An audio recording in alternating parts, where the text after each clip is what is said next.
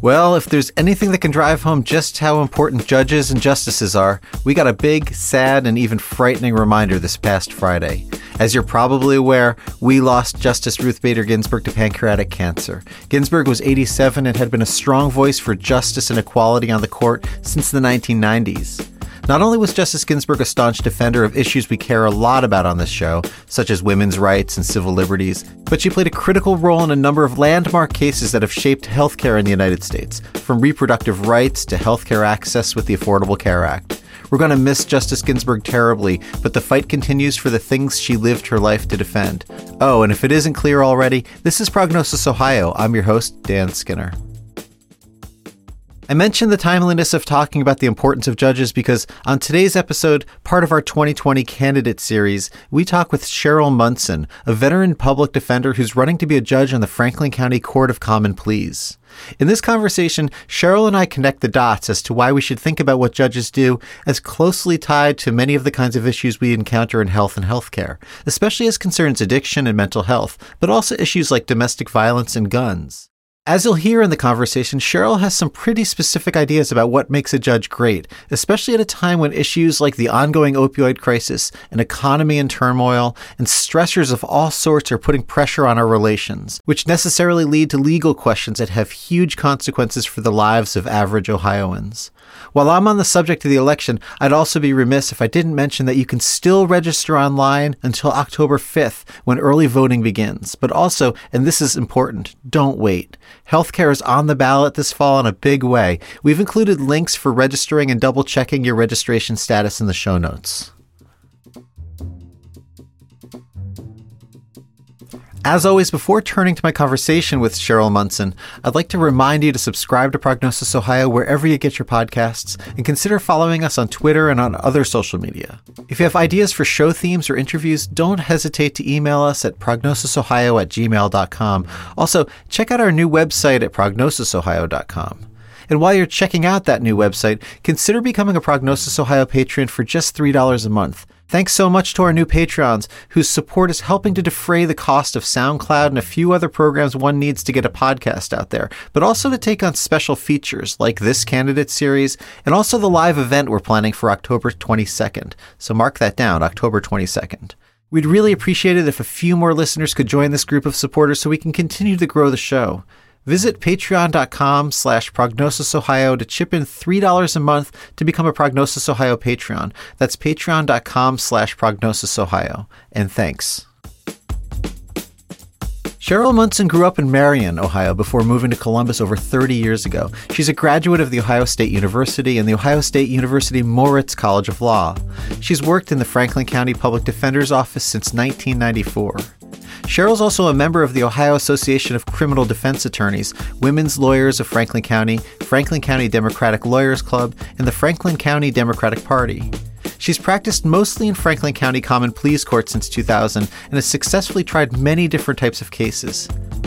I'd also like to add on something of a humorous note uh, before we turn to the interview that one of Cheryl's many qualifications for being a judge, in my view, aside from her extensive experience and training, is that she's an animal lover. So, as you'll hear, we hear a bit from her African parrot during the interview. I just wanted to mention it because you're probably going to be wondering what that is. I figured it's best to just address the uh, proverbial parrot in the room and get that out of the way. Okay, now to my conversation with Cheryl Munson. Cheryl Munson, thanks so much for being on the show and taking some time to talk about your candidacy for judge in the Franklin County Court of Common Pleas. Yes, thank you, Dan. Uh, thanks for having me. I appreciate it. So, you're an attorney um, and you've been with the Franklin County Public Defender Office for quite a while now, uh, since 1994. Do I have that right? Yeah, that's correct. I started, um, so I went to undergrad at Ohio State, uh, law school at Ohio State. I became a law clerk uh, with the Franklin County Public Defender Office in my third year of law school and transitioned um, as an attorney in the municipal unit, which is where they do misdemeanor work, lower level crimes. And then for yeah. the last 21 years, I've been in common pleas, which is felony defense. So you know you're the first candidate for judge we've we, have we have had on the show. We've talked to a bunch of different candidates for state office, for U.S. Congress, and we're going to keep doing these uh, right up until the election this year. But you know, eh, so we we haven't really explored the way in which judges fit into the theme of this show, which is health and healthcare. You've also been a public defender uh, for 26 years, um, and you know, I have a sense of where th- there might be some interesting intersections. But can you tell us a little bit about how you think that you know pressing issues that are health related, wellness related, mental health related intersect with the kind of work you've done as a public defender? Absolutely. So sort of to preface all of this, the thing is that as a public defender, of course, as a public defender, we do criminal defense for those that um, are considered, you know, under the poverty line in Franklin County or otherwise incarcerated individuals that cannot afford an attorney. And so we are dealing with underserved people from underserved, unserved, you know, marginalized communities. So as you can imagine, um, they uh, lack access uh, to all sorts of services, um, public health in particular. Um, so, you know, mental health services do not come easy for them.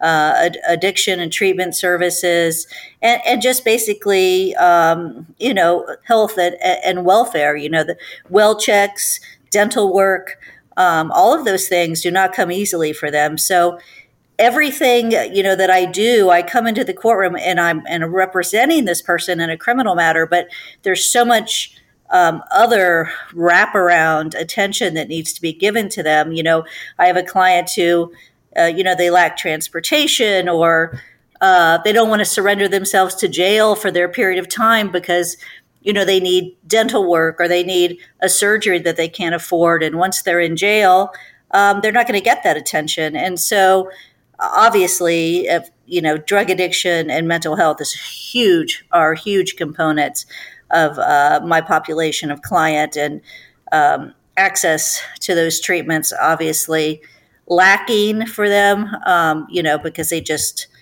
you know, they're not insured, and unless they're already into the system. Uh, and the probation department's providing that service, they're just not getting it you and I don't know each other that well, but one of the things that I've I've worked on over the last year and a half is the opioid issue here in Ohio. And one of the things I learned in, in, the course of going around and talking to people about this, and you know, there are so many shocking things when you learn about how the law intersects with the culture, but was that there are people, parents in particular, who mm-hmm. are, are struggling with addiction, but are so afraid that the first thing that's going to happen is that their kids are going to get taken yeah. away. Yep they just hide and we need to help those folks without it just being in that kind of a punitive framework. So that's another example that i've seen. I don't know if Absolutely. those kinds of things factor into the what you've seen as well. Right and and obviously our juvenile court sees a lot of that in terms of neglect and dependency cases with the parents but uh, the work that i do with the parents you know of course is um, you know you may have a, a single mother or, or, father but often a single mother who's addicted and wants uh, services. But again um, she has no child care and then if she brings it to somebody's attention that she needs inpatient treatment then of course you know who's going to intervene? Uh, franklin county children's services is going to intervene uh, and you know she's going to lose placement of those children, and and obviously that's a huge concern. So yeah, I mean the punitive nature of drug addiction, and, and, and first of all, we know that punishing drug addiction does not work. Um, it's not a motivating factor uh, to sobriety.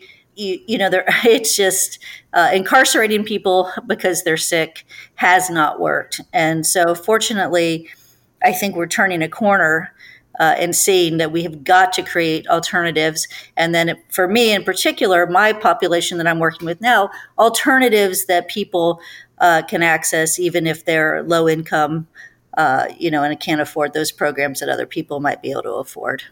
So, are there things that a judge, and I'm really asking this from genuine ignorance, are there things that a judge in, in the Court of Common Pleas can do that can move more towards kind of a harm reduction or a um, you know a, a, public health model approach to in some cases like how much can you bring that thinking to bear in your actual judicial work? Well in terms of lower level offenses again and we're talking about drug offenses theft offenses property offenses which a lot of times are of course motivated um, by drug addiction th- there's a lot of flexibility uh, on the bench. There's no mandatory sentencing, and in fact, uh, Franklin County has evolved into a model where treatment is is the preferred uh, route, but mm-hmm. um, some individual judges um, have not embraced that, uh, and they and they have this sort of um, a client appears before them and you know they say you know take them over to the urine lab and drop urine and if they're coming back with you know traces of THC or uh, you know opioid you know then we're going to lock them up.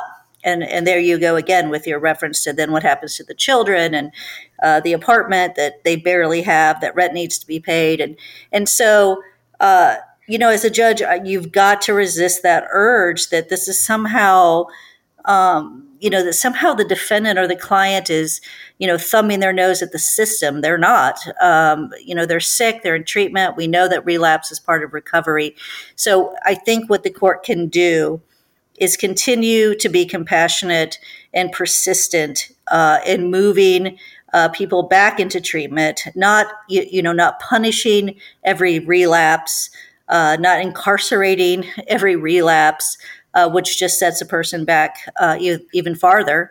Uh, in any progress they've made. So, yes, absolutely, particularly on low level felonies. Now, obviously, higher level offenses, um, you know, violent offenses or where someone's victimized, um, things become a little more dicey. But even then, um, you know, I think a restorative model of justice uh, benefits us all because, it, with very few exceptions, if you incarcerate someone, they're still coming back out.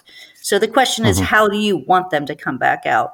Do you want to come them to come back out healthy? Uh, you, you know, uh, with some kind of um, I don't know, uh, redemption in their heart that they don't feel that they were just thrown away and and and, and mistreated, but uh, believed in and rehabilitated. And so, uh, again, restorative justice. We we just have to uh, invest in people and not dispose of people because they are part of the population and they're going to remain so. And so, even if you don't believe that uh, on a humanitarian level, you should believe that uh, in terms of what's good for the community.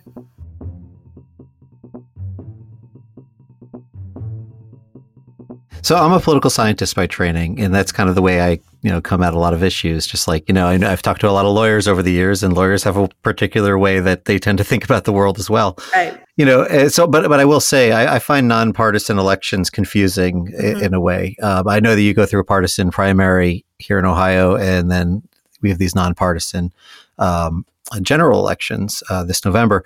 So you don't have a platform exactly like somebody running for a legislative seat does, right? Correct. But you have a judicial approach and mm-hmm. you've given this a lot of thought. So I just I want to ask you, you know, how do you articulate the values that you bring to this position? But also, are there any events or experiences or kind of how to, like, what have you seen? How has your life experience shaped how you then think about something like what a judge does? So let me answer the part two of that, and and the answer to the part two of that is some is from my youth, where I don't think that obviously at the time uh, I knew how it was going to shape me, but uh, when I was you know fairly young, uh, eleven years of age, um, I lost my father to addiction and suicide, uh, and then I was. Um, my mother, you know, was single for a while. I'm, I'm a first generation a college student, first person to go to mm-hmm. college, uh, obviously first person to go to law school. Uh, and and in my third year of law school, when I do, and I was always um, centered on criminal law and and and um, you, you know seeing I, that was my draw. Um, you know, looking at uh, why people do the things they do. Yeah, perhaps looking back at why did my father do some of the things that he did, and so there was that intense interest, and I and I gained a mentor at Ohio State College of Law, Bob Crevechet, who unfortunately is no longer with us, and he said, you know, you should be at the public defender's office um, where you're affecting people, and it, it put me this desire or something um, to stand next to somebody, uh, you know, on what is possibly the worst day of their life. Um, you know, to have somebody uh, there that cares about them. And so even now, um, you know, like doing, you know, murder cases or death penalty work, I have clients that, uh, you know, they're going to spend the rest of their lives in prison. Unfortunately, we know that um, those are the consequences of their actions. But just to still have somebody uh, that cares about that, that matters, that that matters to, that that I can sit with them and that they can know and believe that you know someone still cares about them and is invested in them, and and so that's sort of um, the emotional and moral trajectory I think uh, that led me this way. And so, in terms of uh, you know loosely termed platform, there are no former uh, Franklin County or no former public defenders on the bench for which I'm running. Um, we have. Prosecutors civil attorneys, uh, private attorneys who did some defense work, but no former public defenders. And in my mind, was that a tradition back in the day at any point that's kind of gone away, or is, is, no. is it just been kind of a persistent? Yeah, yeah, it's quite persistent. There was one, and I and I hate to put a number of years on it because I may get it wrong, but I would say. Mm-hmm 30 or so years ago, um, there was a public defender from my office appointed, and then he was um, defeated in the election. And I don't, I can't speak with absolute accuracy, but I think that people have told me that he was portrayed as, you know, some radical and, uh, you know, to be feared by the establishment. Now, in municipal court next door, um, the misdemeanor court, there are some former public defenders there doing some good work, but my bench, no. And so I just think it's that, you know, I mean, diversity of perspective is lacking in that regard. Um, and and like I said, uh, you know, I don't, I never. Uh, as a child, you'll hear people say, "Oh, all I ever wanted to be was a judge," and and I honestly can't tell you that. All I ever wanted to be was somebody um, that was there for people when they needed me, and then now I feel like I'm needed on the bench just because we we finally reached a point where we're getting, I think people are more receptive. Um, you know, if there were a platform, my platform would essentially be that social justice and criminal justice are completely compatible. Uh, we can care and treat with compassion and still protect and serve the community. You know, that's that's essentially kind of the heart and soul of what I would like to bring with me to the bench.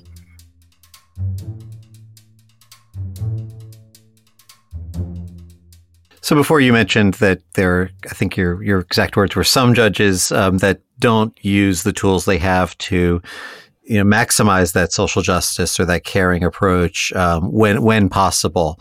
I mean, are you talking about your opponent in some ways, or is that just a general kind of thought you have? Does that distinguish you in a way?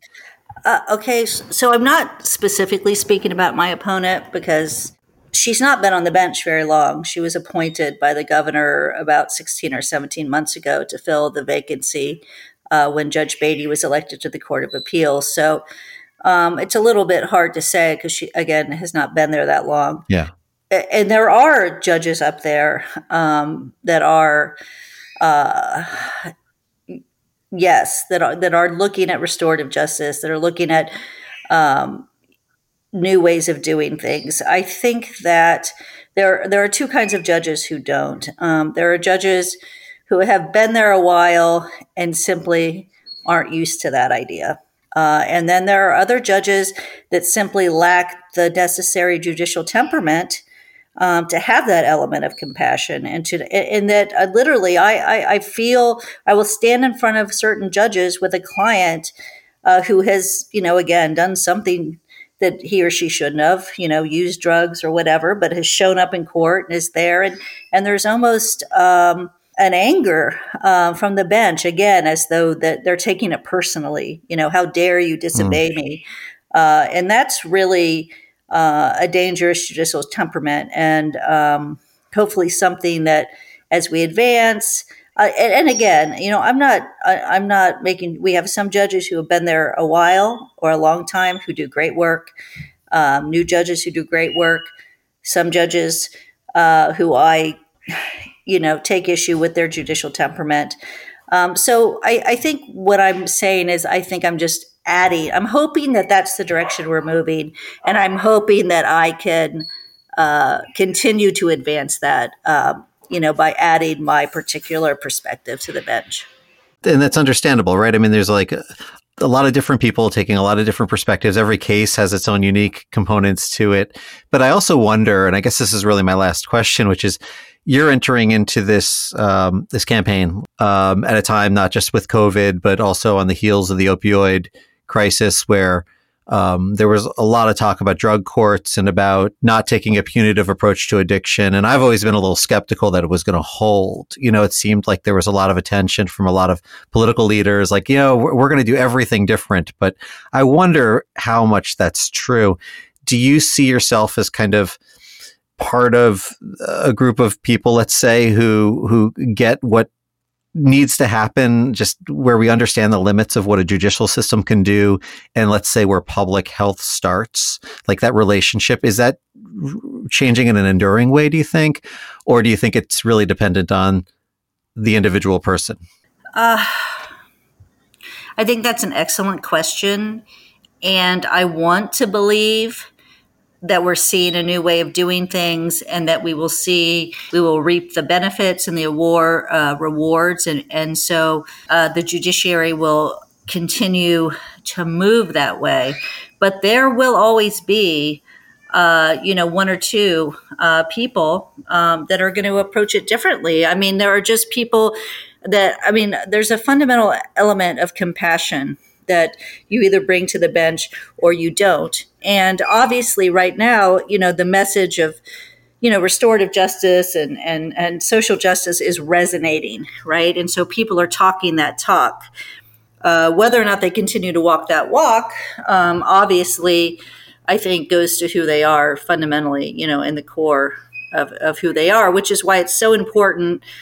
Again, and, and I can't stress this enough, is when you go to vote, I mean, obviously, um, the top of the ticket's very important, but you're more likely, um, you know, to stand in front of a judge uh, than you are to, you know, perhaps be directly affected on a daily basis by someone higher up the ticket. So it's so important that you research who your judges are uh, and because it's nonpartisan, at least in terms of we're not designated on the ballot as who were who has endorsed us, which party has endorsed us, uh, you really have to explore that and make those decisions. You know about who do you believe is going to bring that element of compassion uh, and uh, healing to the bench. Uh, uh, rather than um, you know these uh, I don't want to say draconian because that's probably an overstatement, but Mm-hmm. You, you, know, in my estimation, uh, we know mass incarceration hasn't worked. Uh, we have to do something different. We have to, uh, you know, from a public health aspect, uh, we have to uh, promote the health and welfare of everybody in the community. And when we do that, everybody benefits. And so you have to put people on the bench that see that everybody's success one individual's success is everybody's success and, and not see it as you know, I'm going to slap you on the hand for not having uh, done exactly what I needed you to do. Um, so right, I don't know right. if I've answered your question. I, I, I, would say there is progress in that direction, but at the end of the day, you have got to look into your judicial candidates. Uh, and, and, you know look into their hearts and minds and you know and see who who would you like to stand in front of um, you know who who would you like to tell your story to you know and and choose that person no, it's really well put, and and it, it, it's a way of looking at the law that I would like to believe is becoming more, you know, common. I, have heard some podcasts, uh, for example, the Serial podcast that looked at at, at Cleveland mm-hmm. a little bit, and there just there there appear to be a few judges out there still who make it about them, mm-hmm. who like to showboat or. Yes. You know, and, and it's just really gross at a time when people's lives are at stake you know? Yes and i'll tell you and and and not to run over but quickly you know covid has been really revealing particularly in that regard in terms of the level of compassion and perspective that judges have in terms of which judges you know when we were locked down and not even able to go into the courthouse we were still doing bond hearings um, via email uh, and, and over the phone. And which judges um, you know, we're prioritizing getting people, particularly low level nonviolent offenders, out of jail uh, you know, protecting that population, minimizing the exposure, you know, because the jail is obviously the worst place to be um, with a, you know, contagious disease. And, and those judges who uh, either didn't care or didn't want to let them out or were hostile to letting them out or just were completely non-responsive to you. And so I, I can tell you that COVID, uh, in so many in so many respects, uh, I think nationwide and, and, at the courthouse, has, uh, has, really revealed people to be, I think, who they are fundamentally. Uh, that's been eye opening. Yeah, we've actually done two episodes now on the situations in Ohio prisons, and mm-hmm. um, it, it is eye opening, and it's um, you know, I mean, it's like it's one of the places that just people still have a lot of assumptions about what they're about and don't really understand the first thing generally about what it's like inside of a prison and right. what life is like there and about the system around it. So, and, and also what it does to families. Right. You know, and forgetting that they, they are human beings. They, they're not numbers. They're not prison numbers. These are people. And like you said, they've got families, they have children waiting on them. Uh, and and you and you have to hold on to that level of human compassion. Uh, we have to as a society, uh, and you know, one because once you lose that, you know, where are we really? Well, Cheryl, thanks so much. This has been really great. I, I will just have to say, because, you know, listeners are going to be wondering before we started recording, we had to usher your cat out because your cat was enthusiastic. yes. But also, we have a parrot friend in the I'm room. So, so we sorry. have to. No, it's fine. This is great. It's humanizing. So, can you just tell us who, who, who our friend is? That That's Benji. Uh, he's an African gray, and, and this is the time of night that well, he now he's only doing his sounds. He's not vocalizing. In the morning, he's very vocal because he has learned uh, to mimic me. So he, it's uh, get your backpack, get your backpack. uh, uh, you know, he calls the cats. Uh, he does his here kitty, kitty, kitty um, routine, usually in the morning. Right now, he's just uh, testing his vocal range, which he likes to do in the evening. So it's great. Well, we're glad to have Benji as well, and uh, Cheryl Munson. I thank you so much for taking some time to talk with us, and you know, I wish you luck with your campaign. Thank you so much for having me. I really appreciate it. My many thanks to Cheryl Munson for joining me on the show. You can read more about Cheryl and her campaign by checking out the show notes, which are posted on WCBE's webpage at wcbe.org. It's under the Podcast Experience tab, as well as on our website at prognosisohio.com. We've also included links to Cheryl's campaign website and social media there. Prognosis Ohio is hosted by me, Dan Skinner, and produced by Dan Skinner and Mark France. Please take a minute to subscribe to the show, follow us on Twitter at, at Prognosis Ohio, friend us on Facebook, and check out our new website at prognosisohio.com. Also, as I mentioned, mark down October 22nd in the evening for the live event we're going to be having, which is going to be something of a preview before the election comes in November. As always, we encourage you to reach out with your suggestions and your feedback. Thanks for listening and be well.